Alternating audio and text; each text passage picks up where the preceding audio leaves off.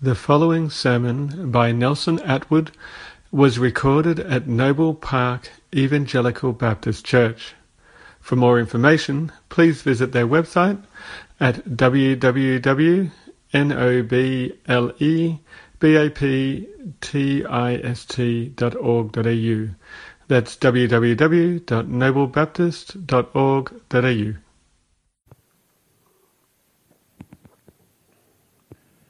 I'm going to invite you to take your Bibles and go to the book of Acts this morning, Acts chapter 9. There is a, uh, little green insert you should have gotten on the way in. There is the sermon text there on the back side. There's also a sermon outline that you can follow along if you'd like to. I'm going to read this morning Acts 9 from verse 32 to verse 43. And just as you're finding your place, remind you that Luke is writing a two volume work, his Gospel of Luke and the book of Acts. And he's writing about all that Jesus began to do in the gospel and all that Jesus is continuing to do through the apostles in the book of Acts. And his purpose is that we might have certainty about the things that we have heard. If you were to flip back over to chapter 8 and verse 40, you would read there at the close of the little experience between Philip and the Ethiopian eunuch, we see there, the Bible says in 8 and verse 40, but Philip found himself at Azotus, and as he passed through, he kept preaching the gospel to all the cities until he came to Caesarea. If you were head from Jerusalem directly west out to the coast and just slightly south, you would wind up Azotus.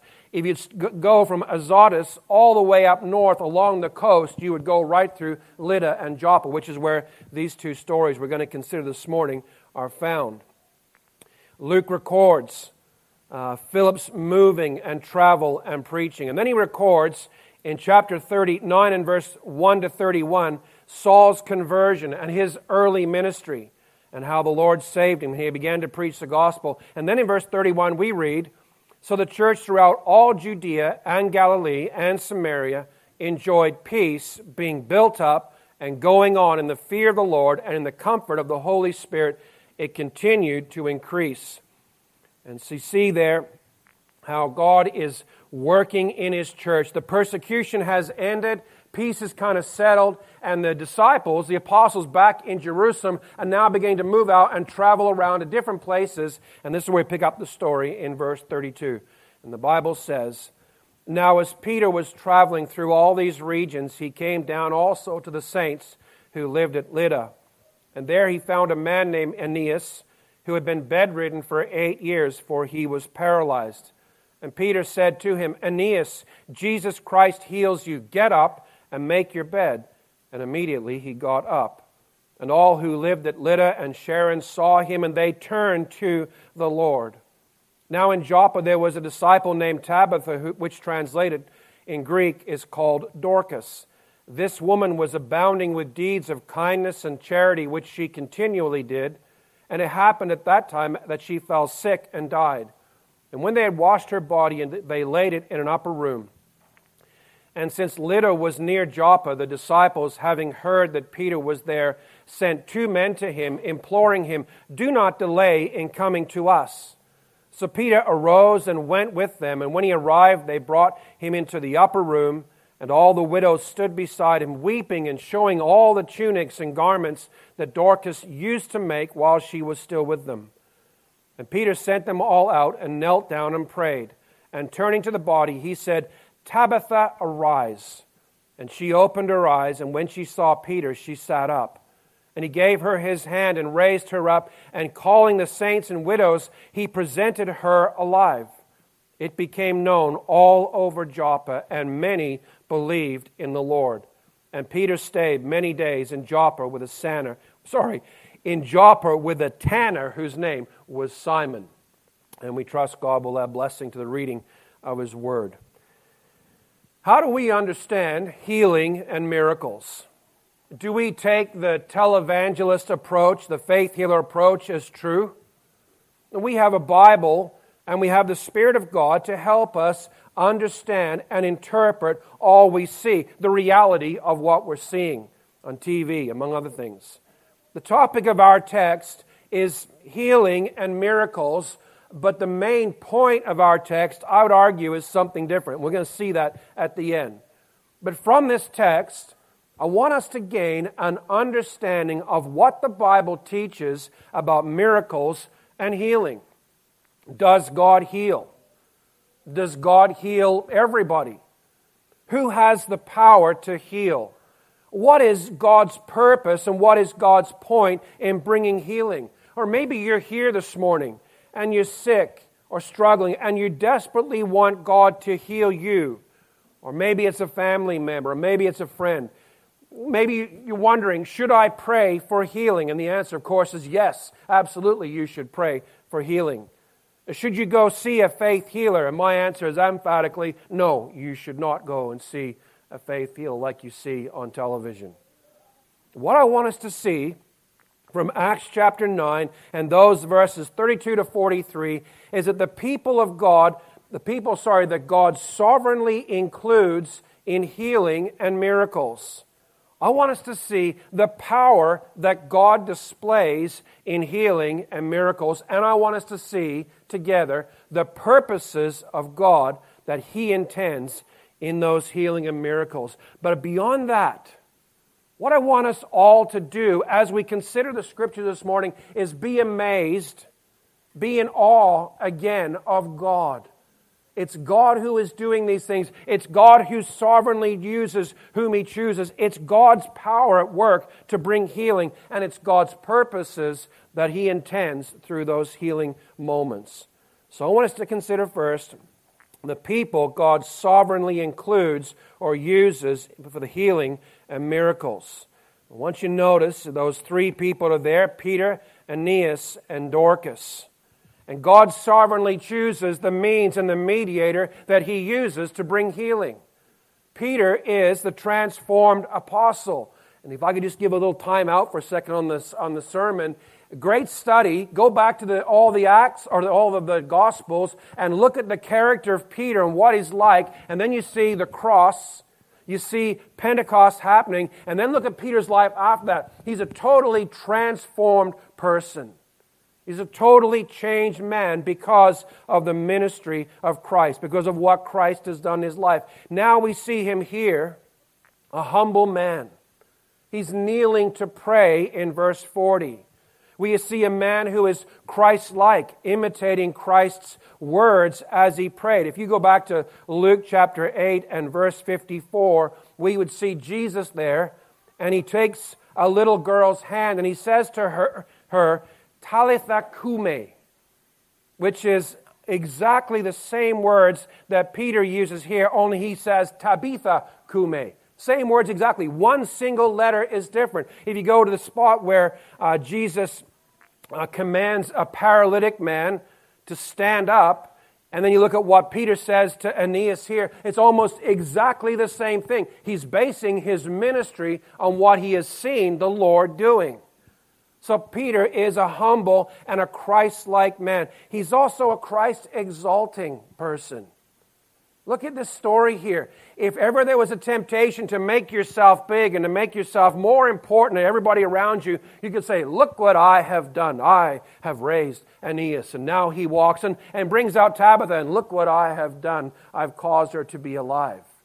But no, he actually says, Aeneas, Jesus heals you in praying, in kneeling down beside that body in the bed and praying, he's making it clear through the words of Luke in the book that it was Jesus who did this. He's making Jesus exalted. He's lifting up Jesus' name in all that he's doing. So, first of all, God sovereignly chooses the means and the mediator. But secondly, God also chooses the recipients of healing. A little interesting study. I started comparing Aeneas and Dorcas and looking at what they're like and what they're unlike. For example, Aeneas is not identified as a believer, a saint, or disciple. He's simply a paralyzed man who's living there at, uh, at Lydda. But Dorcas is a very, very clearly a disciple. She's a saint. She's faithful. She's busy. Aeneas is paralyzed, inactive, confined to a bed. But Dorcas was active and busy, making clothes, supplying for the widows and the needy.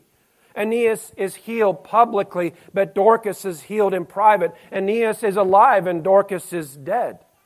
So you say, what's the point? The point is, it had nothing to do with their individual, personal circumstances that they were chosen for healing. God sovereignly chose the recipients of that healing and that miracle for his purposes. And we're going to see why in the end. But there's something else that struck me here. You noticed that after they were both healed, they didn't gather all the sick and all the, the paralyzed and all the blind and the lame and bring them all to Peter so he could heal them all one after the other. You're saying there was nobody else in all that region that was sick? Nobody else in all that region that needed to be healed? Almost certainly there was. And it brings up a very important point for us to understand, especially when we listen to what some of the faith healers and some of those who follow that kind of ministry emphasize. You'll hear it a lot. Well, you know, if you have enough faith, you too can be healed. You know, when you read through the Gospels and look at all the subjects of healing that Jesus chose, many of them weren't even believers.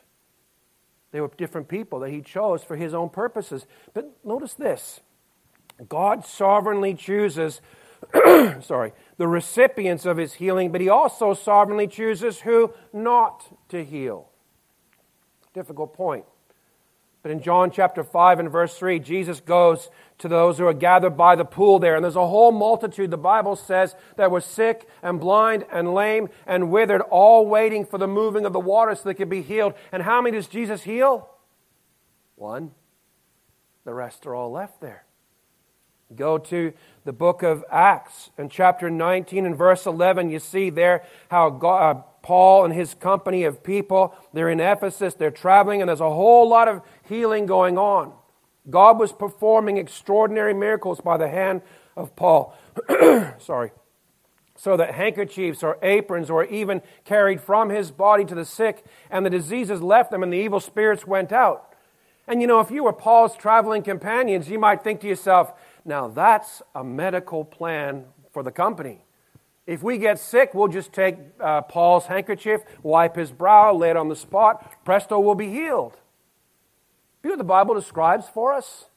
The Bible tells us in 1 Timothy 5 and verse 23 that Timothy has a stomach ailment, and God did not miraculously heal Timothy through Paul. You go to 1 Timothy, that's 5 and verse 23, and 2 Timothy 4 and verse 20. Trophimus, also a friend and traveling companion of Paul, he was left behind because he had a grave illness, but that grave illness was not healed by Paul.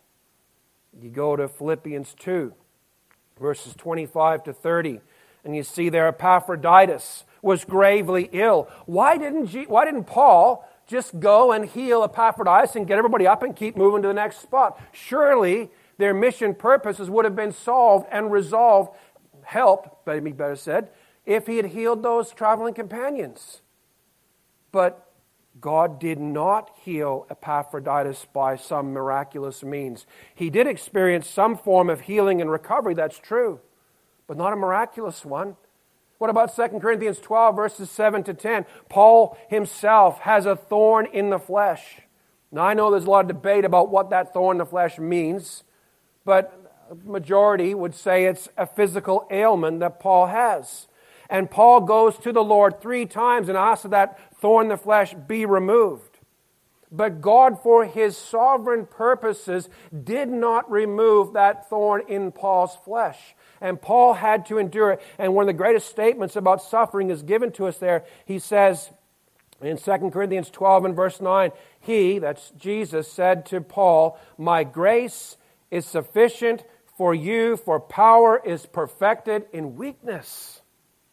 And, brothers and sisters, a really difficult point to understand about healing is that God sovereignly chooses some to be healed, and God sovereignly chooses many not to be healed. You say, you know, it's nice for you. You're a healthy, fit, well, close to fit, active 50 year old easy for you to talk about like God sovereignly chooses and doesn't. What about those that are struggling with wheelchairs? Those who are struggling with on term, long term, painful illness?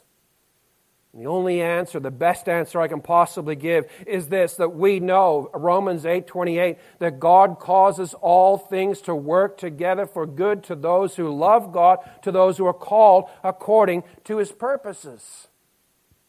We know that God uses illness and suffering and sickness for all sorts of purposes.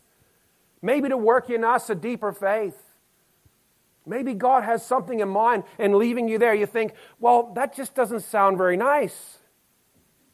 You know what? There are millions of people all over the world who understand and know help during difficult suffering with paralysis. Uh, if a girl, back in the summer of 1969, I think it was, who dove into shallow waters at a beach in California if she had been healed, nobody would know about Joni Eareckson Tada, and nobody would know about the work that she does to help those people in serving the Lord in all sorts of capacities. My two little nephews, or not little anymore, they're in their 30s and more, my nephew and niece, both in wheelchairs, have met her and have been helped by her. And God chose sovereignly not to heal that paralysis, even though she, for a time, wrestled with that whole idea of whether or not God should or could heal her. And we're absolutely convinced that God could heal, but God, for his own purposes, sovereignly chooses some to be healed and some not to be healed. But, brothers and sisters, I want you to know something else here. God sovereignly will heal all of us in a day to come. The Bible tells us in 1 Corinthians 15, verses 42 to 44 so also is the resurrection of the dead. It's sown a perishable body, it's raised an imperishable body. It's sown in dishonor, it's raised in glory. It's sown in weakness, it's raised in power. It's sown a natural body, it's raised a spiritual body. Listen, every single one of us in a day to come is going to be given that imperishable, glorious body. That's hope. Brothers and sisters, whatever we struggle with physically in the physical infirmities, and one of the effects of sin is sickness. That doesn't mean because you're sick that you're in sin. That's not what I'm saying. What I'm saying is one of the overall influences, carry on effects of sin in this world is sickness and suffering and pain and disease, all those things. But in a day to come, in a great day to come, when we're caught up to be with the Lord and the work in us is totally finished, we will be given an imperishable body. I'm 52, and I can feel the perishable thing is, you know, you know grinding down. The use by date on the back of my head somewhere is getting closer to my age. And it's coming a day when this body is going to get too old and too sick or whatever to work if the Lord doesn't return. But there's also coming a day when every one of us will be ultimately healed in and for all of eternity. We will have eternal bodies with no pain, no sickness, no disease. And God sovereignly blesses various ones with healing to give a tiny foretaste of what is coming. But if God chooses not to heal us in life, in this life, be encouraged be absolutely assured from Scripture that God will heal all. It is God who decides, not us. It's God whose power is being displayed, not man's. It's God's purposes for why He heals some and not others. So let's move on to the second. The power God displays in healing. I want you to notice in verse 34, as Peter is speaking, he says, Aeneas, Jesus Christ heals you. He makes it clear it's the power of God to heal him. In verse 40, the very fact that Peter is described kneeling down and praying shows his humility and his recognition that it's God and God alone that can heal. The power to heal and the power to perform miracles belongs to God and God alone.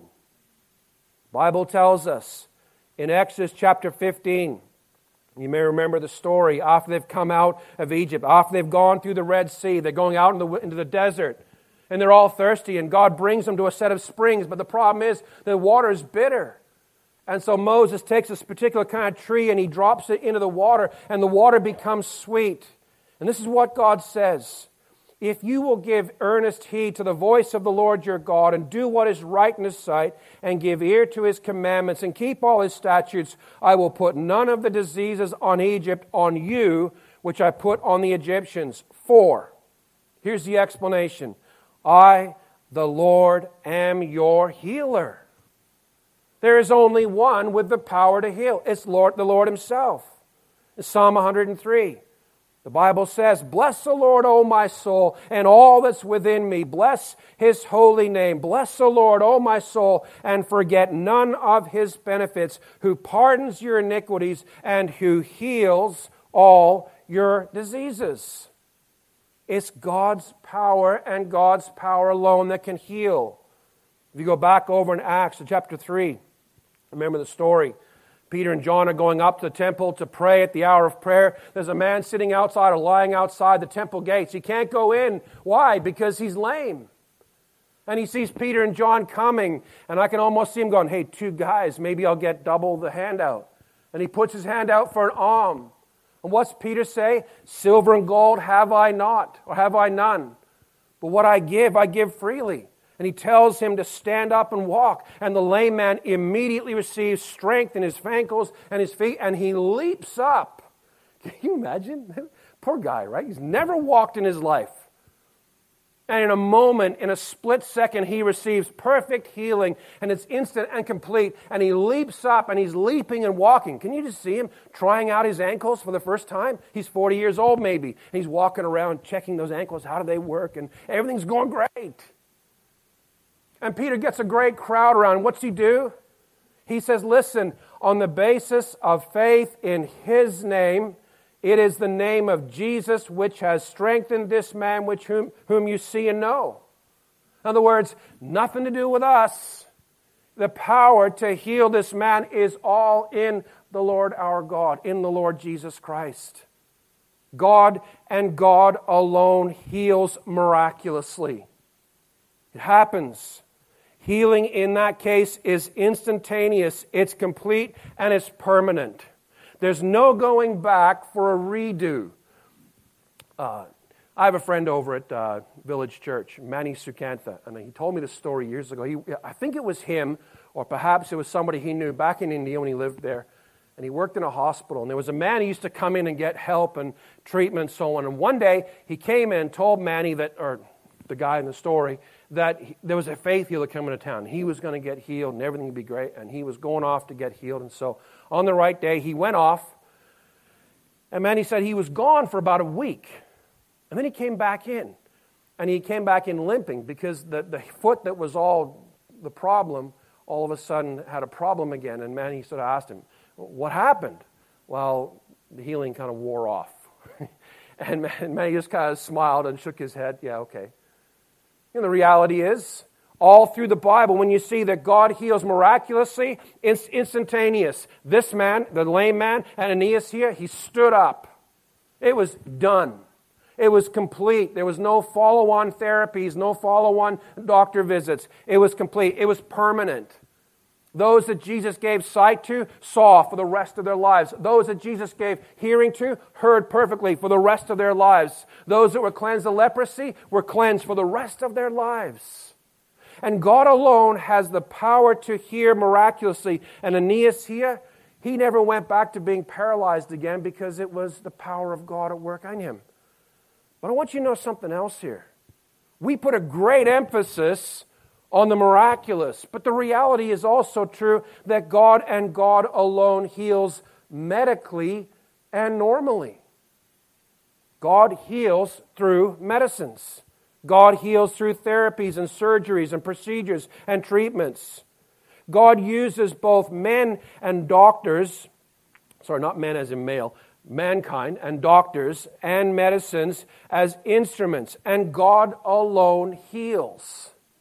So, why is it that every medicine doesn't result in a healing? Uh, I was prescribed a heart medication, a blood pressure medication, and it's supposed to work within 24 to 48 hours. Well, after a number of years of taking this and no change whatsoever, I went to a different doctor, which I should have done years ago.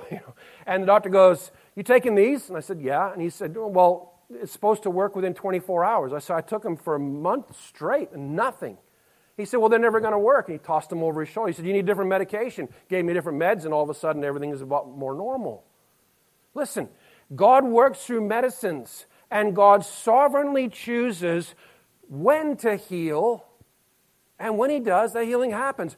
I cut my fingers off uh, 15 years ago now, put them in a woodworking machine.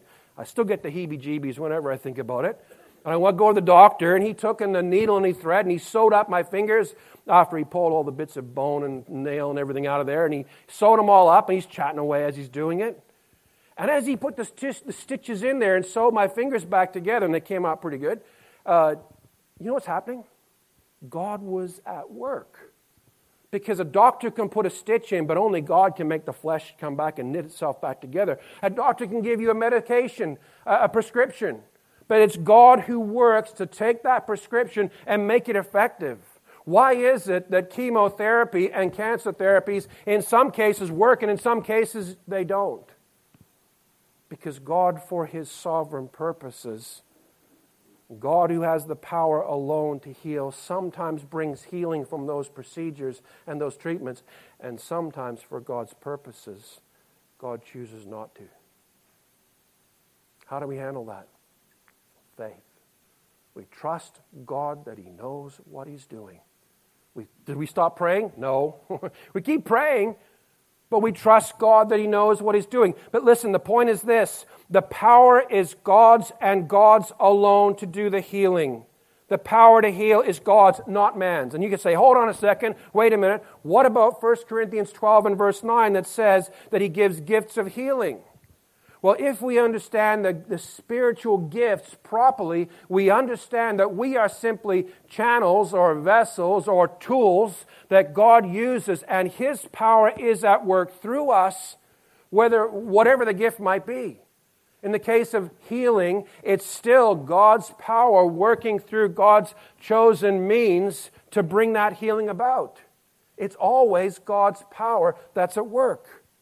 So we pray for God to heal, and we accept with thanksgiving whatever means He chooses and uses, and even at times when He chooses not to bring healing. Moving on. The purpose, the purpose of God that He intends in these healings, I'm going to expand to say healings and miracles. When you read these stories in 32 down to 43, the temptation is to think the main point of the whole story is that two people got healing. One was healed from paralysis and one was raised from the dead. And I'd argue that's not the main point of the story. Not at all. Notice what it says in verse number 35. And all who lived at Lydda and Sharon saw him and they turned to the Lord. Notice what it says down in verse 42. And it, that's uh, Tabitha's raising, became known all over Joppa, and many believed in the Lord. What's the biggest wow factor in that whole story, both of those stories? That Aeneas got paralysis healed, or many turned to the Lord. And I'd argue the main point of the story is not that Aeneas' paralysis was healed, but that God used that for his purposes and drew the attention of those people to the healing power of God that was available in Christ. And they didn't come for healing, they came to be saved. And I would argue, brothers and sisters, that the purposes of God in healing in miracles in Scripture is not it's not to create a lucrative healing ministry for some televangelist in Southern California or Florida. It's not that, but it is two, or I'd say three things. Number one, God's purpose is to authenticate a gospel message. And secondly, it's God's purpose to illustrate gospel truth. And thirdly, it's a tiny foretaste of what is coming in eternity. So, what do we see here? The healing of Aeneas authenticated Philip's gospel message. And by the way, while Peter's traveling around, I don't think he was on a vacation tour. I think he was traveling around visiting all those churches. I think he was preaching and teaching and ministering, meeting with elders, doing whatever he could to help that church. He was a shepherd at heart. And so I believe, without any hesitation, even though it doesn't say so in the text, that he's traveling around, he's preaching and teaching the gospel of Christ. And Philip's already gone through and preached the gospel of Christ. And now this great miracle happens, and everybody's made to know it's Jesus who healed Aeneas. So the Jesus who is the gospel, who the gospel is about, that we've been hearing about, he's the one who brought that healing. And that healing authenticated the gospel message of Philip and it illustrated the gospel truth. And I want us to see in several places what those truths are. So take your Bibles and flip back to Luke chapter 4. Luke 4, and we'll look at verses 31 to 36. We're going to look at five examples. You didn't want to go home this afternoon. Stay here with us, it's more fun.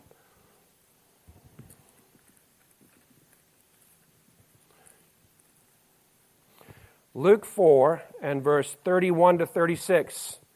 The Bible says that Jesus came down to Capernaum, a city of Galilee, and he was teaching them on the Sabbath. And they were amazed at his teaching, and his teaching or his message was with authority.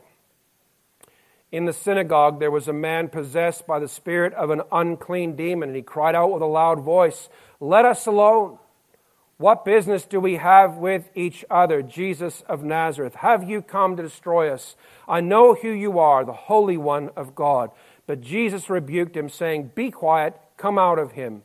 And when the de- demon had thrown him down in the midst of the people, he, be- he came out of him without doing him any harm. And amazement came upon them all, and they began talking with one another, saying, What is this message? For with authority and power he commands unclean spirits, and they came out. Notice their focus is on Jesus' message. Listen, Jesus' teaching in Capernaum was authenticated by Jesus casting out that demon. And it illustrated a great spiritual gospel truth that Jesus has power over demons and darkness. They had to obey him. He was God, they were simply a demon. And it authenticated his message and it made a point to them that Jesus has power over evil and darkness. Take your Bibles and flip to Matthew. Matthew chapter 8.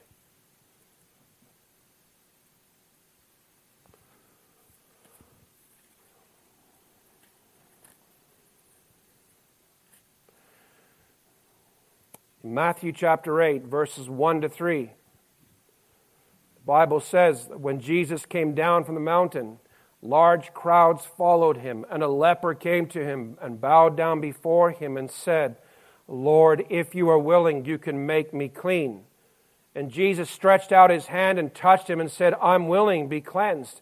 And immediately his leprosy was cleansed. What's the point? Jesus has just finished giving his great Sermon on the Mount. He's just given, finished giving all of his disciples that kingdom ethic by which they are supposed to live, by which we are supposed to live. And what's the greatest hindrance to living that kingdom ethic? Sin, right? And so, as Jesus is coming down from the mountain, all the crowds are following and they're listening to him, looking at him. What kind of guy is this? This message he's given is so powerful. And all of a sudden, he comes up and he does the most unthinkable thing in their culture. He touches this leper. And in their culture, they understood that leprosy would contaminate the toucher, but he, being God, could take, and as he touched him, his holiness cleansed the leper. It worked the other way. And Jesus' teaching was authenticated by this man being uh, cleansed of his leprosy. And a great illustration was given that Jesus has power to cleanse from sin. That's a gospel truth.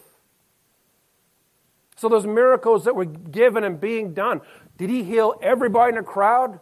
No, he healed one man because he was making a point. In Luke 5, you know the story well. The four friends bring their paralytic friend. Luke 5, verses 17 to 24. Jesus is in a house in Capernaum and he's teaching. And these four friends hear that Jesus is there and they get their fifth friend they put him on a stretcher and they carry him through the streets. And they get to the house and they can't get in, they can't get around because the crowds are all packing out the house.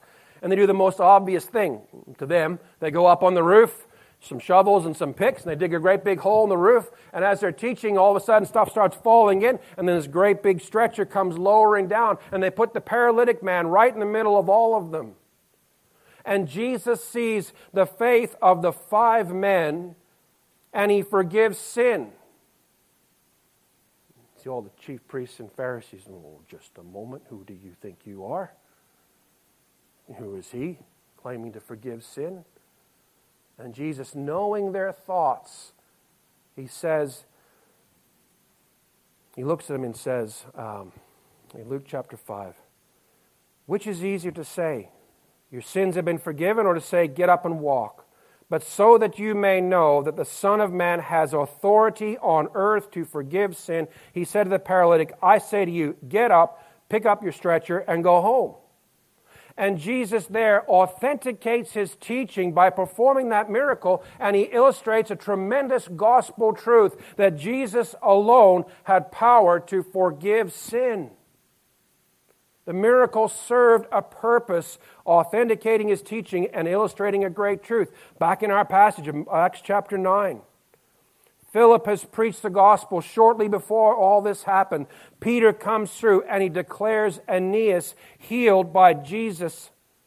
And a miracle authenticated Philip's gospel message of Jesus' power to save. And the miracle illustrated a tremendous gospel truth that Jesus has the power to transform lives.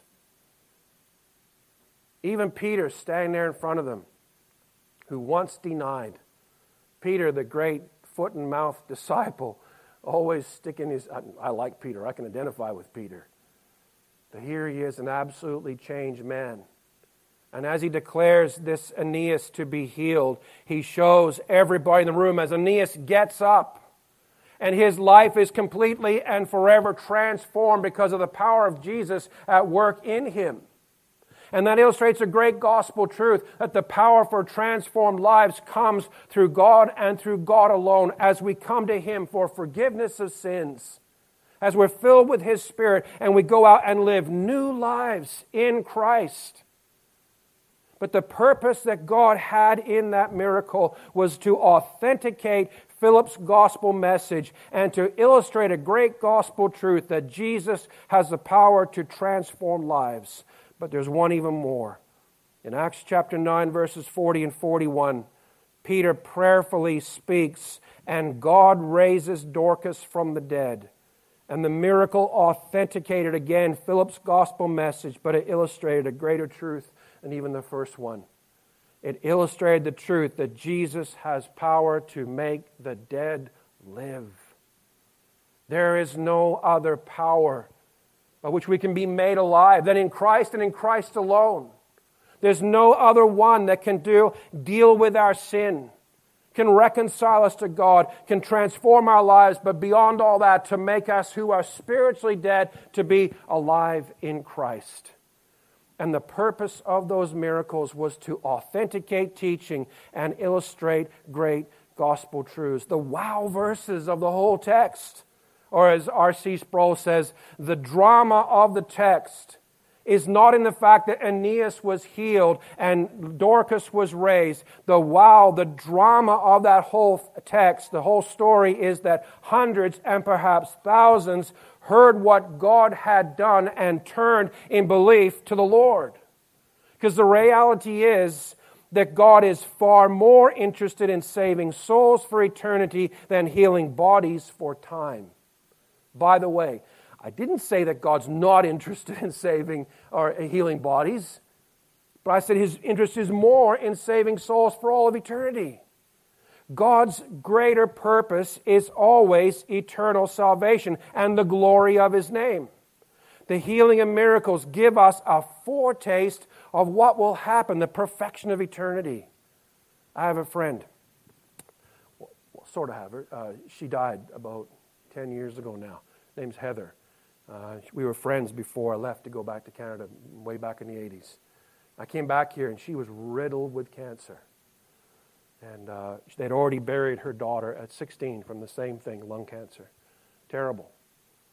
I'll tell you without one moment's hesitation, my friend Heather is in heaven And if you knew Heather, you'd know the humor of this. She's organizing the angels and telling everybody what to do. She was known for that in a good way. But she's absolutely perfected. Her body will never and ever again know the, the trauma and the weariness of chemotherapy and all that other stuff that they pumped her body full of to try and fight the cancer.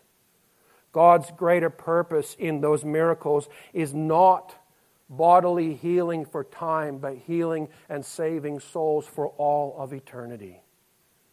So, brother and sister, the question comes up well, then, why don't we see more genuine, miraculous healing? We certainly see lots of fakes, right? You flip on, I'm going to say it, you flip on Kenneth Copeland or some of those guys on TV. I got a, sorry, pardon me for saying this, but I have a particular dislike for a man who is worth $760 million American, wealthiest pastor in America. And he does it by stealing money from people who want to get healed. To me, it's just an absolute, oh, I can't even express it. But listen, why don't we see more genuine, miraculous healing? The reality is the gospel truth no longer needs that authentication of a healing because now we have the authentication of gospel truth in God's finished, complete Word of God. This is all we need to authenticate what God is doing, to understand what God is doing. Gospel truth is illustrated now by a great history of transformed lives and even changed cultures because of the gospel. So we don't need that so much anymore. Does that mean that God doesn't heal miraculously anymore? I did not say that. Because God does at times heal miraculously. So, having said all this, what do we do with it all? What, what, where do we, as Noble Park Baptist Church, living here in 2022, what do we take away from all of this? Number one, be amazed at God who heals all our diseases. Be amazed at God who is our healer. And whether we receive healing in this life or at the beginning of the next life, every single one of us is going to be healed. We're going to have glorified, imperishable bodies. One day I'm going to be skinny. There it is, eternity, if not sooner, right? God's going to deal with that. I hope. Maybe He won't. But you know what? Be amazed. Stand back in awe and wonder of a God who heals. He does it medically and he does it miraculously. But God alone is the one who heals all our diseases. If you're struggling and suffering with illness or some long term effects, cry out to God in prayer for healing. Don't stop. You say, you know, I prayed and I prayed and I prayed, but God didn't heal my situation. You know what? God works in His own time, in His own circumstances, His own purposes. He may not heal you today, He may not heal you for 20 years, but God in time will heal you, whether it's eternity or in this life. Cry out to God. At the same time, accept that for His sovereign purposes, when He heals you, how he heals you, and brother and sister, if he heals you. And the very same token, I love that verse in Romans 8 and verse 28 that says this We know, if I could, I could say it this way, I'm convinced that God causes all things to work together for good to those who love God and those who are called according to his purposes. And you say, It's easy for you, man. You don't have any long term illness or suffering. And my only answer is, I don't yet. And I might one day. And you can remind me of this when that happens. But cry out to God in prayer for that healing. Trust God. It's His decision to heal you or not. And it's for your good and for His glory. Remember this, brother and sister, wherever we are in this process, whatever situation we're going through, whether it's a friend or family or loved one that's dealing with a terrible illness, God will heal believers ultimately for all of eternity. And last night I was laying down going to sleep and I started thinking about what eternity would be like. I thought about forever. And I thought about beyond forever, and my mind just started to do circles, and I started to hurt because I couldn't con- comprehend the idea of a never ending perfection around Christ's throne, worshiping Him forever. Does that remove the, the physical pain of this life? No, it doesn't. Does it make it easier? Yeah, I'm convinced it does. We recognize that God is working, God is using you in that circumstance, whether it's a wheelchair or whether it's pain medication or whatever it is, God is using that, convinced of it, for your good and for His glory. Trust the Lord, keep going. Know with a certainty that a day to come, that work in you, both spiritually and physically, will be completely finished. What a great hope we have, hey? Whether we know healing in this life or not, we have a tremendous hope in Christ. Amen. Amen. Would you stand with me? We're going to pray and then close with a benediction.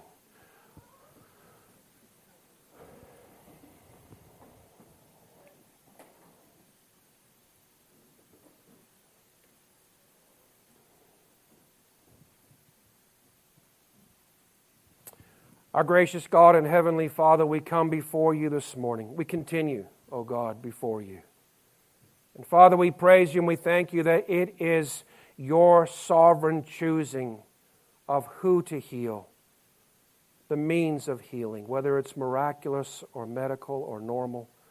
Father, you are the one working behind the scenes to bring that healing. Father, we thank you for the great truth of Colossians 1 that Christ sustains all of creation. He is providentially caring over all his creation, including our physical bodies. And Father, we thank you that you indeed are our healer. Father, we thank you. We praise you, O God, for the great hope, the great comfort we have as a people of God. The one day the work in us will be finished. Spiritually, Father, as well, you will give us a glorified, imperishable body. And Father, we will never know pain or sickness or sorrow or tears ever again. Father, our minds cannot even comprehend such great, magnificent truths. And so, Father, we accept them. We praise you, O God, for them. Father, I just think especially about those in this very room that are struggling with one issue or another health concerns, physical infirmities or frailties. Father, I just pray, I plead with you, O oh God, that you would bring a measure of comfort to them. Father, help them. Father, encourage them as they continue to pray for healing. But Father, at the same time, we pray that you would give them the faith to accept that whatever you have for them is for their good and for your glory. Father, help us to live with that understanding that everything you take us through, you are taking us indeed through it for our good and for your glory. Father, we pray. We ask you, Lord, for your blessing on our time. Father, we give thanks for this time of worship together in the precious name of the Lord Jesus. Amen.